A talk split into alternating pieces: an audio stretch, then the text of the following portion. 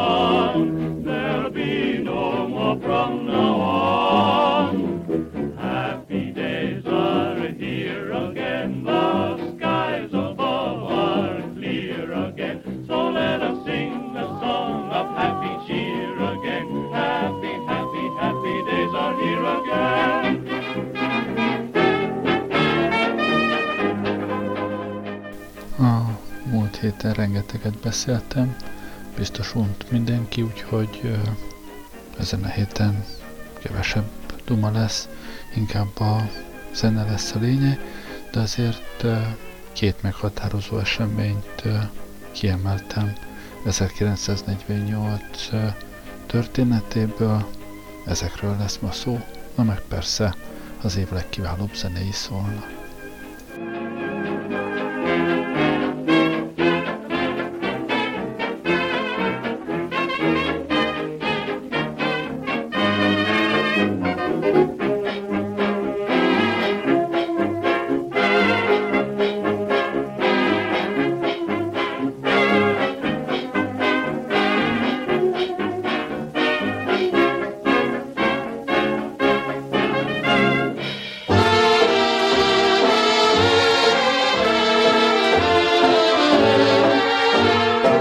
Underneath the arches, I dream my dreams away.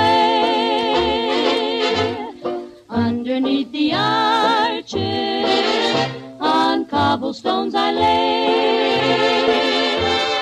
Every night you'll find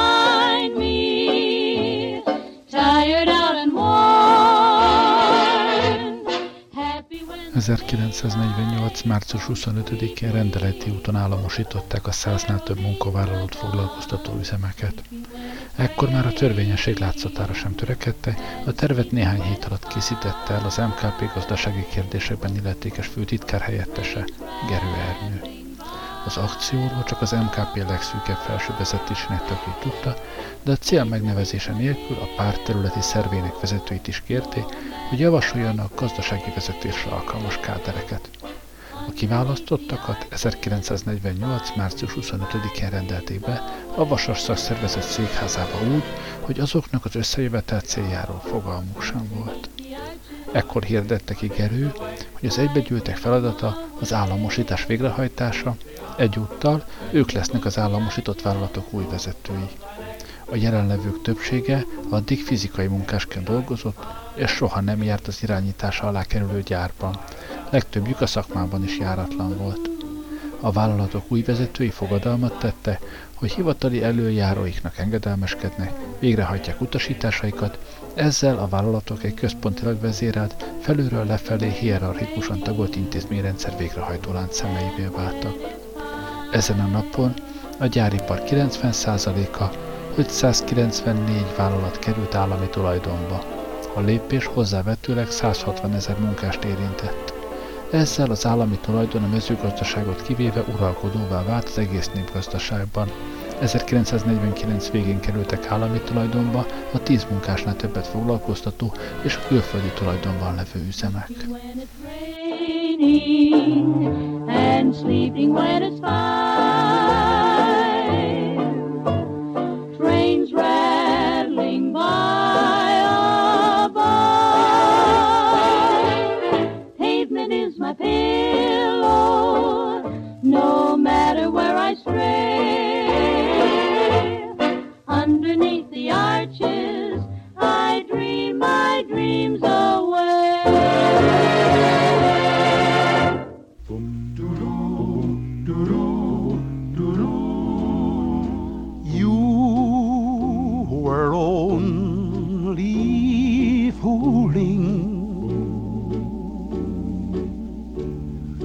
I was falling in love.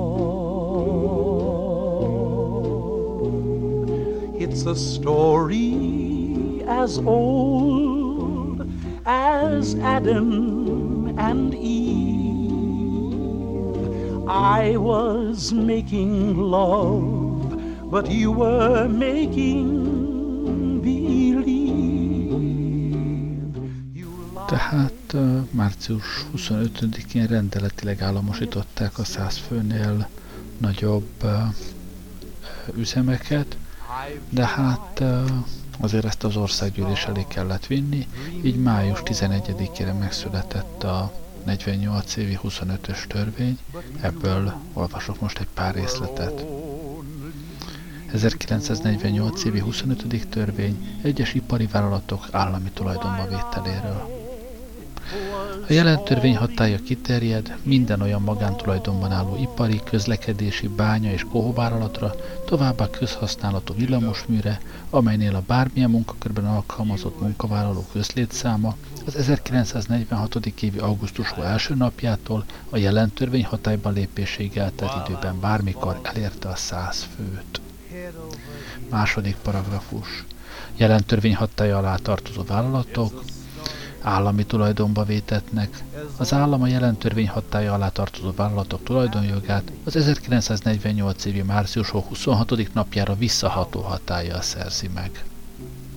Tehát amit nem sikerült előzetesen törvényileg szabályozni, mert hogy túl sokan tudták volna akkor meg, hogy mire készülnek, és esetleg ki lehetett volna a vagyonokat menteni a vállalatokból, ezt visszaható hatályú törvényjel szentesítette az országgyűlés. Harmadik paragrafus. Részvénytársaság alakjában működő vállalatnál az állami tulajdonban vétel a részvények tulajdonba vétele útján történik. Mindenki, aki az első paragrafus hatája alá tartozó részvénytársaságnak magyar állampolgár, vagy Magyarországon székhelyel bíró jogi személy tulajdonát képező részvényet birtokában tartja, köteles a részvényeket beszolgáltatni.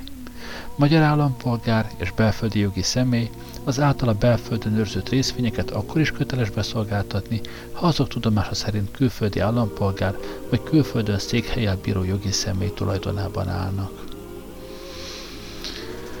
A külföldi állampolgár vagy külföldi jogi személy tulajdonában álló részvényeket 1948 év június 30. napjáig be kell jelenteni. Érvénytelenek az első paragrafus hatája alá tartozó részvénytársaságnak azok a részvényei, amelyeket a második bekezdésben megszabott határidő alatt nem szolgáltattak be, illetőleg amelyeket a harmadik bekezdés szerint nem jelentettek be. Az a részvényes, aki beszolgáltatási vagy bejelentési kötelezettségének a kijelölt határidő alatt nem tesz eleget, kártalanításra nem tarthat igényt. Korlátolt felelősségű társaságoknál az állam a törstőkét, az üzletrészeket közkereseti, vagy betéti társaságnál pedig a tagok vagyonilletőségét szerzi meg. Egyéni cég esetében az állam a vállalat céljára rendelt vagyontárgyak, ingatlanok, képek, berendezés, anyag és árukészlet, a vállalat céljára szolgáló készpénz és értékpapírok, stb. tulajdonjogát szerzi meg. A vállalattal kapcsolatos jogok, követelések, szabadalmak és egyéb ipari tulajdon, bérleti jogok, stb. A volt tulajdonosnak a vállalattal kapcsolatban nem álló tartozásaiért az állam nem felel. Mindazok az ingóságok, melyek a jelen törvény alapján állami tulajdonba vett vállalat rendeltetésszerű célját szolgálják, a vállalattal együtt állami tulajdonba vétetnek, akkor is a harmadik személy tulajdonában állnak. Mindazok az 1948 évi március 26 napja előtt bejelentett szabadalma, védjegyek és áruminták, amelyek a jelent törvény alapján állami tulajdonba vett vállalat céljára használható, a vállalattal együtt állami tulajdonba vétetnek. A jelent törvény alapján állami tulajdonba vett vállalattal szemben magyar állampolgár vagy belföldi jogi személy javára az 1946 évi augusztus első napját megelőző időben magánjogi szerződés alapján keletkezett követelése a jelentörvény hatályba lépésével megszűnnek. A jelentörvény alapján való állami tulajdonba vétel kártalanítás ellenében történik, a kártalanításra külön törvény rendelkezik. Hát, ez az a törvény, ami tudomásom szerint sose született meg, az államosítás során elvett vagyonokért soha, legalábbis a rendszerváltásig kártalanítást a magyar állam nem fizetett. Although you can be true, you can be true.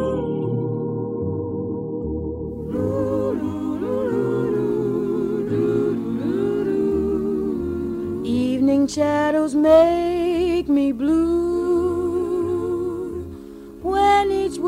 day is through.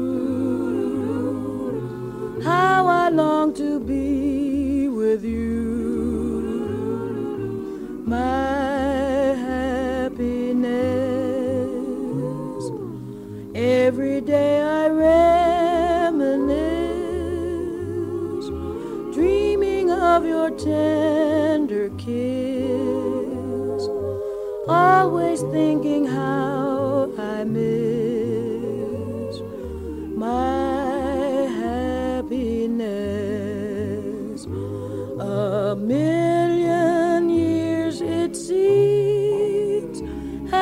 gone by since we shared our dreams, but I'll hold you again. There'll be no blue memories then whether skies are gray or blue, any place on earth will do, just as long as I'm with you,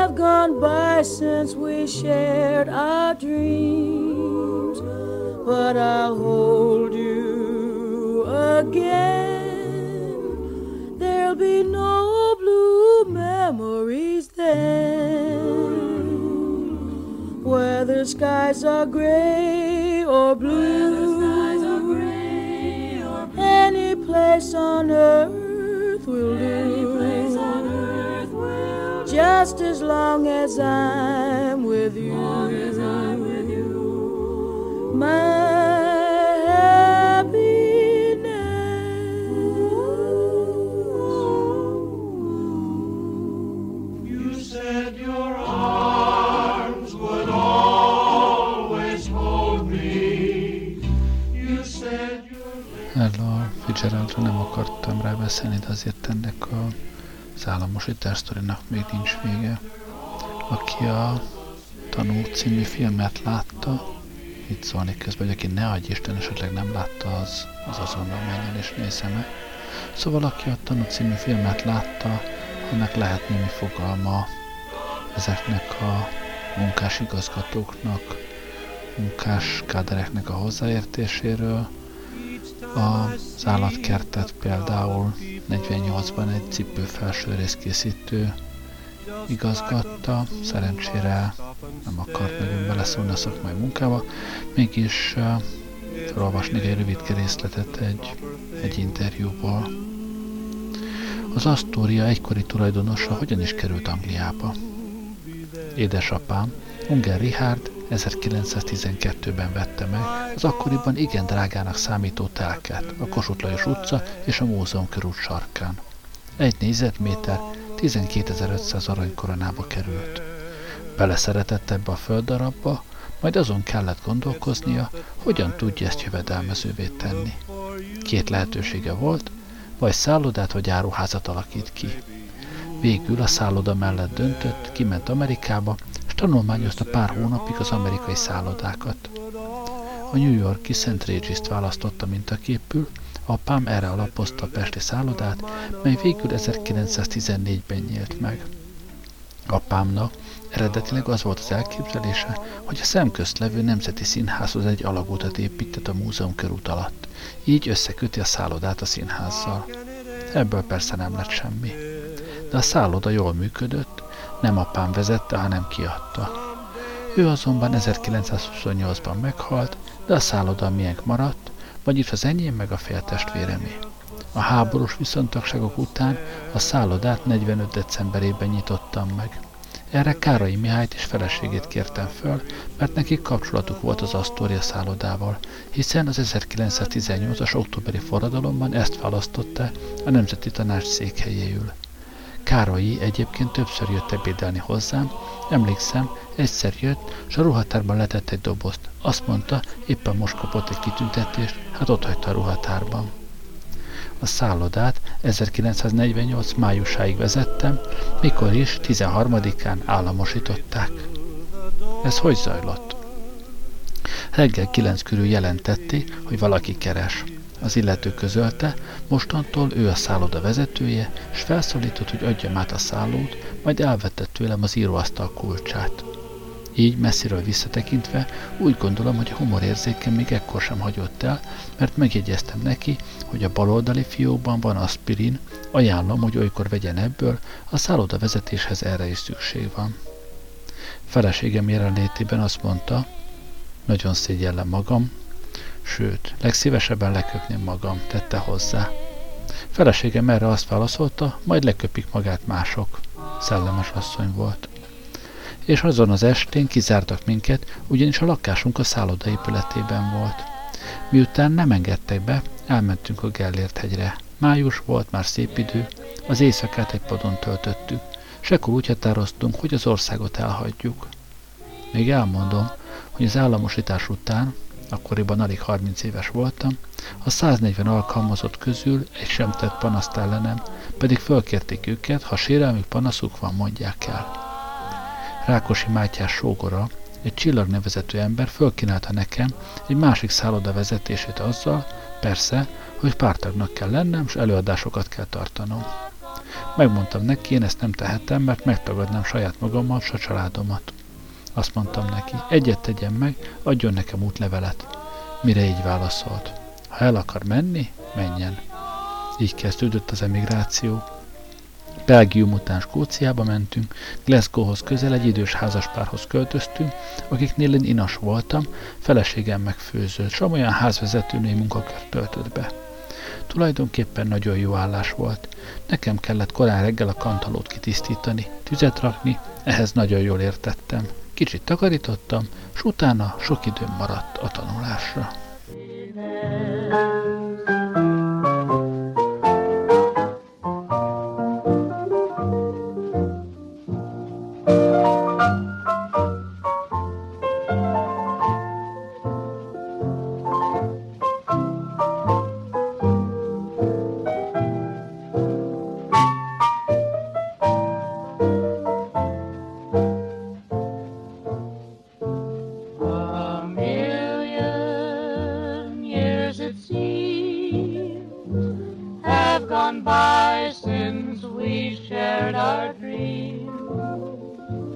para home.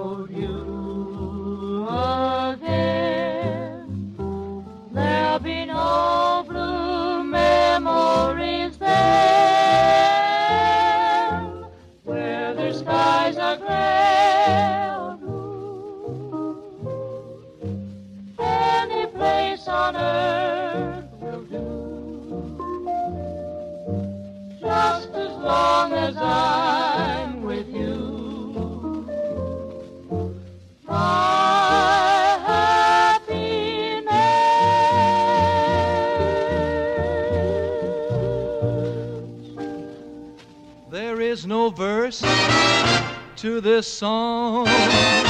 Cause I don't want to wait a moment too long to say that I'd love to get you on a slow boat to China.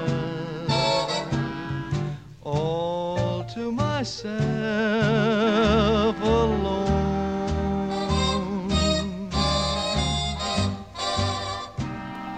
get you and keep you in my arms evermore. Leave all your lovers weeping on a faraway shore. Out on the briny with that moon big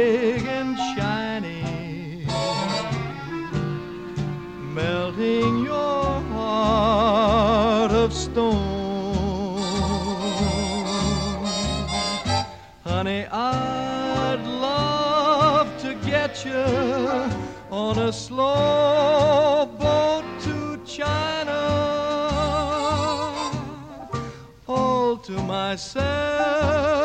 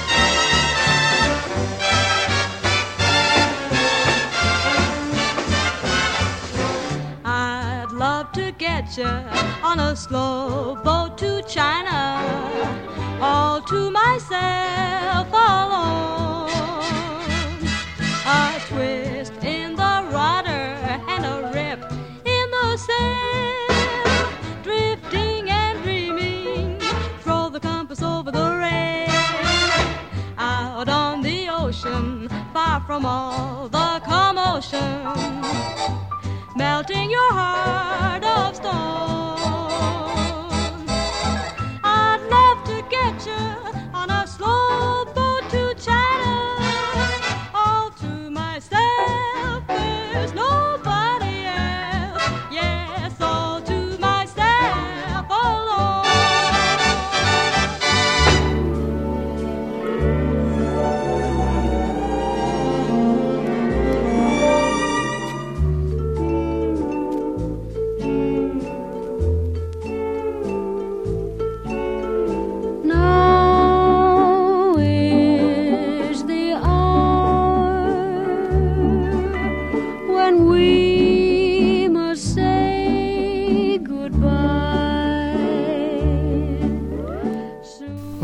kiépülő félben levő diktatúrának nem csak vagyonra volt szüksége, amit a polgárai vagyonának államosításával szerzett meg, hanem kulturális térre is szüksége volt, amihez elsősorban az iskolák államosítását tűzte ki célul.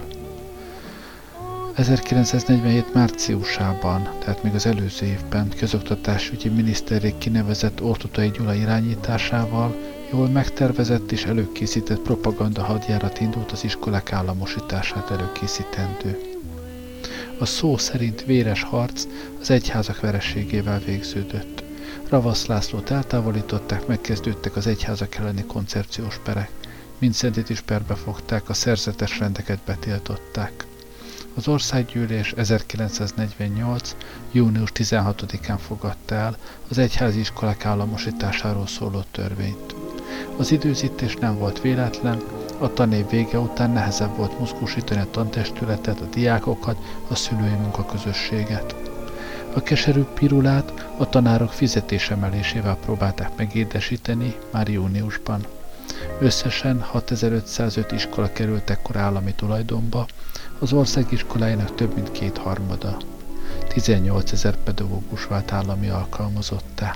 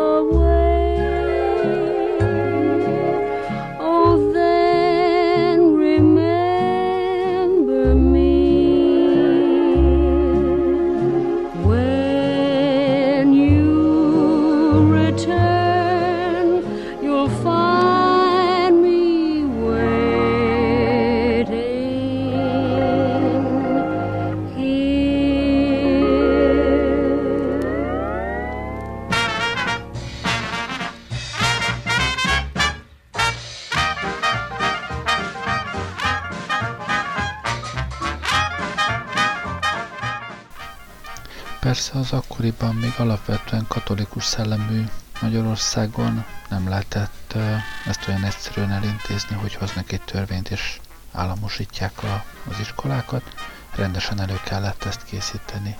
Ennek egyik legfontosabb lépése történt Bós Petriben. Június 3-án Bós Petriben egy tüntetés során életét veszte egy rendőr. Az eset koncepciós felében a jegyzőt halára, a plébánost életfogytiglanra ítélik. Na de, na de, azért ezt vegyük ennél részletesebben. Mi is volt ez a, ez a tüntetés? A tüntetés már eleve arról szólt, hogy aznapra hívták össze a helyi tanácsot, hogy azok úgymond szavazzák meg az iskola átadását az államnak. Akkor ez még ilyen kvázi önkéntes alapon az önkormányzatok kezébe volt adva, hogy döntsék el, hogy az egyházi iskolákat, illetve a községi iskolákat átadják-e állami kezelésbe. De június 3-án ez nem volt ilyen egyszerű. A belügyminisztérium sajtóosztálya közli. Folyóhó harmadikán, csütörtökön este 9 óra körül a Szabolcs megyei Pócs Petri község községháza udvarán véres rendbontásra került sor, amelynek egy halálos áldozata van. A budapesti államvédelmi osztály kiszállt a helyszínre, és a következőket állapította meg. Május 31-én Pós Petri Község Nemzeti Bizottsága 6-1 arányban az iskolák államosítása mellett foglalt állást. Asztalos János, a község római katolikus plébánosa, aki a plébánia 160 holdas birtoka felett rendelkezik, beismerte, hogy június 1-én a plébániára rendelte a község tanítóit. Tudomásukra hozta, hogy amennyiben a tanítók az egyházi iskolák államosítása mellett foglalnak állást, ki fogja őket az egyházból közösíteni. A szülőket is figyelmeztette, amennyiben az iskolák államosítása mellett foglalnak állást, az egyházból kiközösíti őket. Június 3-án este a képviselőtestület ülése alatt az esti litániáról 9 óra körül mintegy 500 főnyi felizgatott tömeg fenyegető és támadó szándékkal benyomult a községháza udvarára. A rend helyreállítására megjelentek Takács Gábor római katolikus rendőrőrvezető, aki hét gyermekes új gazdag fia, valamint Hell Ferenc szakaszvezető. Királyfalvi Miklós volt zászlós, községi írnok és Kusnyír János a tömeg élén megtámadták Takács Gábor rendőrőrvezetőt, és tőle fegyverét elvéve Királyfalvi Miklós Takács Gábort agyon lőtte. A gyilkosok és cinkosai beismerő vallomást tettek. Eddig 28 szemét vettek őrizetbe, az államvédelmi osztály értesítette az ügyészséget, hogy a stattáriális tárgyalás lefolytatására szükséges intézkedéseket tegyen meg. Ez jelent meg a Szabad Nép 1948. június 6-i vasárnapi számában.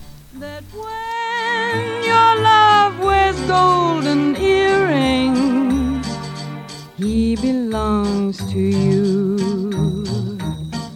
An old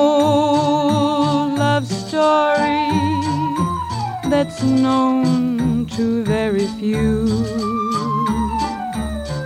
But if you wear those golden earrings, love will come to you. By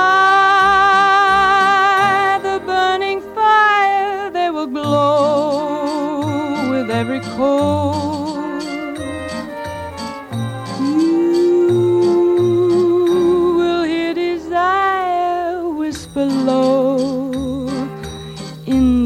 Inside your soul. So be my gypsy, make love your guiding light, and let this pair of golden earrings cast their spell tonight.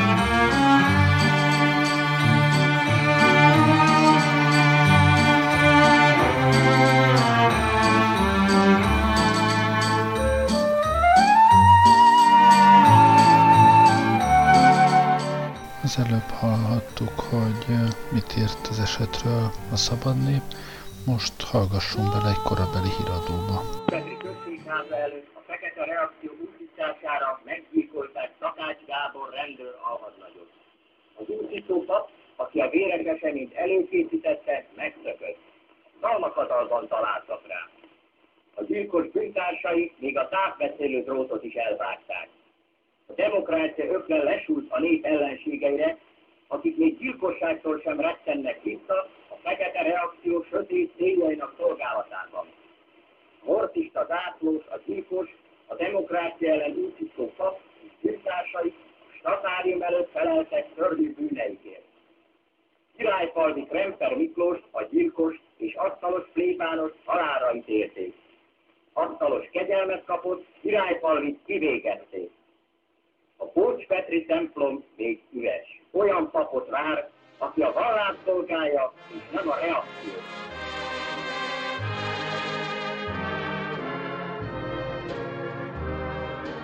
So tired of waiting for you. So tired of longing for you. Tired of waiting, saving my love for you.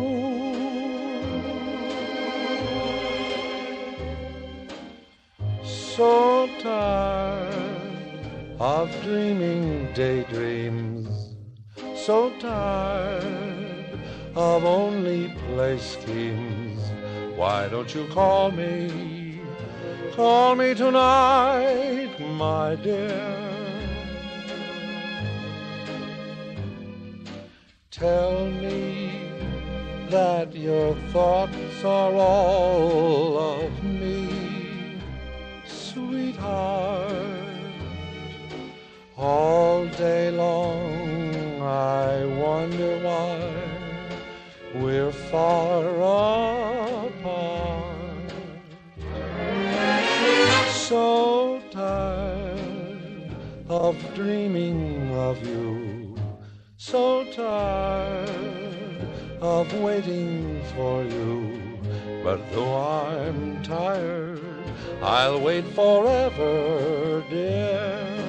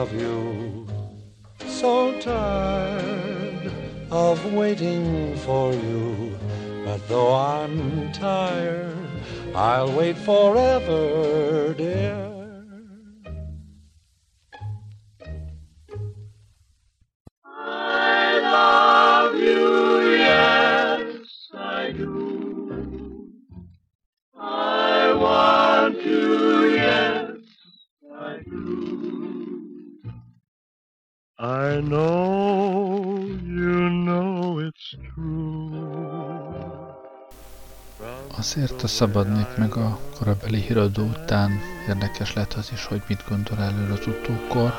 Egy rendszerváltás utáni forrásból olvasok most. 1948. június 3-án késő este sajnálatos esemény színhelye volt a kis nyírségi falu Pócs-Petri. A falu lakossága alig haladta meg a 2000 főt, mégis hosszú időre országos hírnevet szerzett. Történt, hogy az egyházi iskolák államosítása körüli felfokozott légkörben a Pócs-Petri községháza előtt egy dulakodás közben halálos lövés érte az egyik ott szolgálatot teljesítő rendőr, Takács Gábor rendőrőrvezetőt. Annak ellenére, hogy tetézve a bajt, a falu lakosai közül egy személy elvágta az egyetlen telefonvezetéket, a rendőrség néhány órán belül a helyszínen volt. Abban az időben nem sokat válogattak a módszerekben, hamarosan a falu egész lakossága magán érezhette a hatalom haragját. Több száz rendőr érkezett, még Budapestről is. A falut senki nem hagyhatta el, a faluba senki nem mehetett be. Talán ez is magyarázata annak, hogy a magyar rendőr újság munkatársán kívül az első napokban egyetlen lap sem készíthetett a helyszínen fényképeket. Ahogy a hír a fővárosba jutott, Rákosi mindenkit utasított, hogy menjen a helyszínre. Érezhette, hogy ha emberei ügyesek, már pedig ha nem is ügyesek, de kegyetlenek voltak, akkor soron következő politikai húzásához, az egyháziskolák államosításához, a Mincenti ügyhöz egy bizonyos lépcsőfokot alapoz, ami majd rövidesen alá fogja támasztani a klerikalizmus elleni könyörtelen fellépését. Úgy is történt. A vezetők közül elsőként Décsi Gyulát, majd dr. Timár Istvánt, a budapesti rendőrkapitányság politikai vizsgálati osztályának vezetőjét küldték halad- haladéktalanul Pós Petribe. Ott volt Kádár János is, Péter Gábor, Princ Gyula. És ahol megjelent Princ, ott a verések nem maradhattak el, itt is előszedték a falu kulákjait, és kisé elruházták őket, azért, hogy valaki köpje be, hol bujkál asztalos pélbános. Hamarosan meg is találták. Akkorra már összeterelték a falu férfi lakosságát, és elkezdődtek a kihallgatások. Hamarosan meg is lettek nevezve a gyanúsította, majd az András út 60-ban rövid időn belül a vádiratok is elkészülte, és néhány napon belül elkezdődött a tárgyalás. Olti tanácselnök a legnagyobb elfogultsággal és agresszivitással vezette a vádlottak és a tanúk kihallgatását. A gyorsan meghozott ítélet szerint Asztalos Jánost a község papját, mint felbújtót, és Királyfalvi Miklós a gyilkossággal vádolt szemét halára ítélte az Olti, bíros, Olti bíró tanácsa. Majd a fellebezés után Asztalos János ítéletét miután a rögtön ítélő bíróság kegyelmi tanácsa alakult, 25 perces tanácskozás követően felterjesztett az igazságügy miniszter útján az államfőhöz. Királyfalvi Miklóst nem tartotta érdemesnek kegyelemre ajánlani a tanács, így a törvényben előírtak szerint két órán belül kivégezték. Asztalos János plébános halálos ítéletét az államfő életfolytig tartó fegyházra változtatta. Ezeken az ítéleteken kívül Som Istvánt, a falu tanítóját, aki Vitéz Gábort a telefonvezeték elvágására pusztította, életfogytig tartó, Kremper Ferencet 12 évi, Vitéz Gábort pedig 10 évi fegyházra ítélték. Szóval statáriális bíróságot alakítottak, bár igazából ezt uh, jog szerint semmi se indokolta volna, semmi szükség nem lett volna statáriális eljárásra, mégis statáriális bíróság ítélkezett, ahol magasabbak a tételek, gyorsabb az ítélethozatal, és nincs fellebbezés. Így született meg a két halálos ítélet.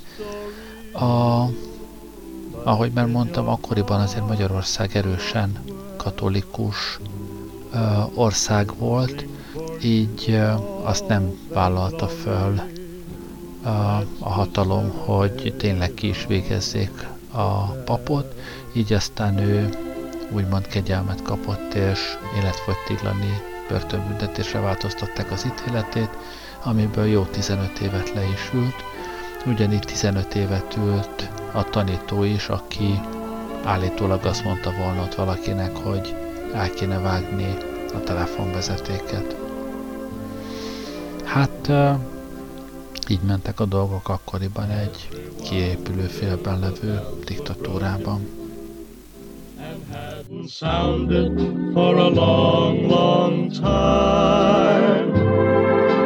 Then one night the village was astounded, for the bells began to chime. Still the bells are broken, goes the story. But if in your heart a true love dwells, they will ring for you in all their glory.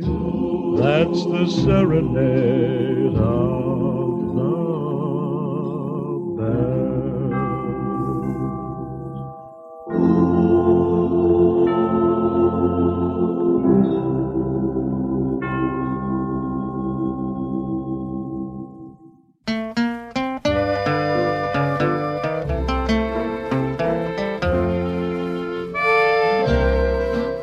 love you so much, it hurts me. Darling, that's why I'm so blue. I'm so afraid to go to bed at night, afraid of losing Valószínű, hogy egyértelműen már soha nem derül ki, hogy pontosan mi is történt Pócs Petriben. Baleset volt-e, vagy tulakodtak, sötét is volt, valószínűleg akik közvetlen közelben ott voltak, azok se igazán látták, hogy, hogy pont mi történt. Minden esetre a hatalomnak jó alkalom volt ez arra, hogy törvényt hozzon a nem állami iskolák államosításáról, és biztosak lehettek benne, hogy ennek most már semmilyen akadálya nem lehet. Jegyezzük meg, ugye harmadikán történt a Pócs Petri eset, 11-én már ki is végezték az erre a célra kinevezett gyilkost, és 1848. június 6-án az országgyűlés meghozta a az 1948 évi 33. törvényt a nem állami iskolák államosításáról. Ezt e, szinte teljes terjedelmében felolvasom, mert nem igazán hosszú, pár apróságot hagytam csak ki belőle. Első paragrafus. A jelen törvény hatályba lépésekor fennálló nem állami iskolák és a velük összefüggő tanulóotthonok, továbbá a kisdedóvodák fenntartását, kizárólag egyházi célokat szolgáló tanintézete, hittudományi főiskola, diakónus és diakónus szaképző kivételével az állam veszi át. Második paragrafus azoknak a kisdedóvodáknak, iskoláknak és tanulóotthonoknak tanárait, tanítóit és óvónőit, amelyeknek fenntartását az első paragrafus alapján az állam veszi át, az illetékes miniszter a jelentörvény hatályba lépését követő hónap első napjától kezdődő hatállyal állami alkalmazottakká minősíti át.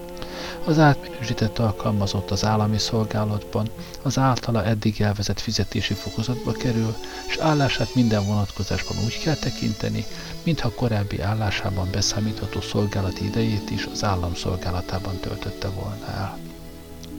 Harmadik paragrafus azoknak a kisdedóvódáknak, iskoláknak és tanulóotthonoknak, amelyeknek fenntartását az első paragrafus rendelkezése alapján az állam veszi át, épülete, berendezése, felszerelése és a kisdedóvoda az iskola fenntartását szolgáló egyéb vagyona, tanítói föld, lakás, stb., mint közművelődési célvagyon az állam tulajdonába megy át. Negyedik paragrafus. A kormány rendelettel állapítja meg, hogy kisdedóvodát, illetőleg iskolát eddig fenntartó vagy fenntartása az eddig hozzájáruló város, nagy vagy kisközsége vagy vállalat az általa eddig viselt fenntartási terheket a jövőben milyen mértékben köteles viselni. Megállapítja továbbá azt is, hogy az állam által fenntartott kisdedóvodák iskolák dologi terhéből a város, illetőleg a nagy vagy kisközség a jövőben mennyit visel. 5. paragrafus. Kisdedóvodát vagy iskolát a jelentörvény hatályba lépése után csak a tárgya szerint illetékes miniszternek, a vallás és közoktatásügyi miniszterrel egyetértésben tett előterjesztésére hozott minisztertanácsi határozat alapján lehet létesíteni és fenntartani. Hatodik paragrafus. A jelentörvény kihirdetésének napján lép hatályba, végrehajtásáról az illetékes miniszterek gondoskodna. Ha az illetékes miniszter nem a vallás és közoktatásügyi miniszter, akkor a vallás és közoktatásügyi miniszterrel egyetértve jár el. Második bekezdés. A jelentörvény hatályba lépésével a nem állami kisdedóvodákra, iskolákra, tanulóotthonokra vonatkozó és a jelentörvény rendelkezésétől eltérő rendelkezések hatályukat veszték. Hát ez elég sommás. Vitték az iskolákat, vele mindent, ami, ami hozzátartozott, épületet, ingatlant, embereket, kocsiló, minden. És hát azóta volt állami az oktatás, egészen a rendszerváltásig, amikor aztán ugye az egyházak jelentős számban kaptak vissza iskolákat, illetve a meglevőeket az önkormányzatok kezdték el működtetni. De itt már egy másik történet kezdődik.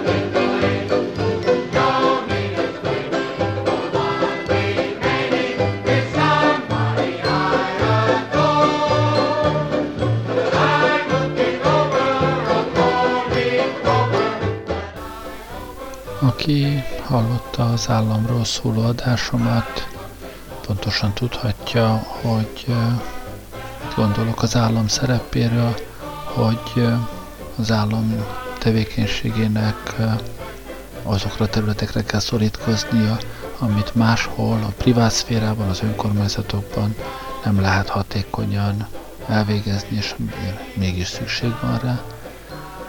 És így az is nyilvánvaló, azt hiszem, hogy mit gondolok az olyan fajta diktatúrákról, vagy éppen kilépülő félben levő diktatúrákról, amik magánvagyonokat privatizálnak visszamenőleges törvényekkel akár, illetve melyek a, az oktatás területét próbálják meg százszázalékos központi állami irányítás alá vonni.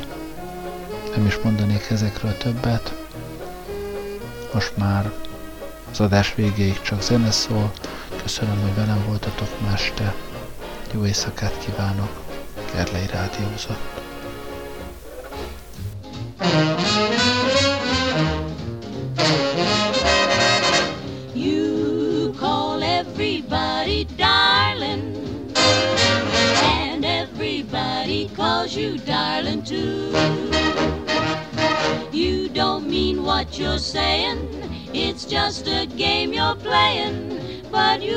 someone else can play the game as well as you.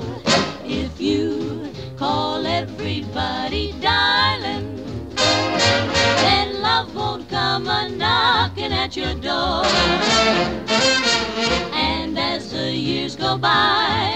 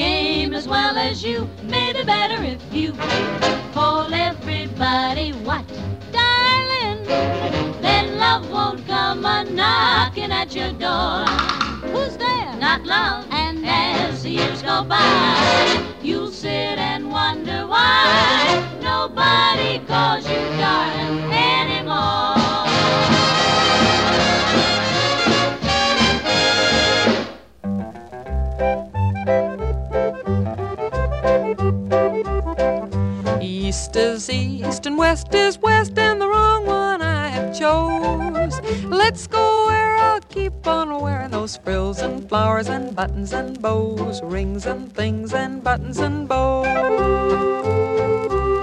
Don't bury me in this prairie, take me where the cement grows. Let's move down to some big town where they love a gal by the cut of her clothes, and I'll stand out in buttons and bows. I'll love you in buckskin and skirts that I've homespun, but I'll love you longer, stronger where your friends don't tote a gun. My bones denounce the buckboard bounce and the cactus hurts my toes. Let's vamoose where gals keep using those silks and satins and linens that shows, and I'm all yours in buttons and bows.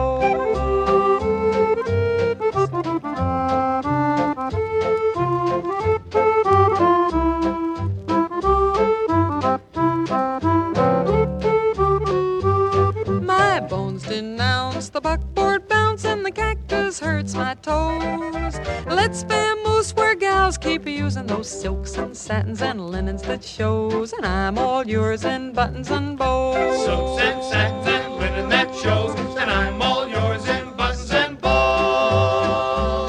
Give me Eastern trimming where women are women in high silk hose and peekaboo clothes and French perfume that rocks the room, and I'm all yours in buttons and bows, buttons and bows, buttons and bows. and flowers and buttons and bows, rings and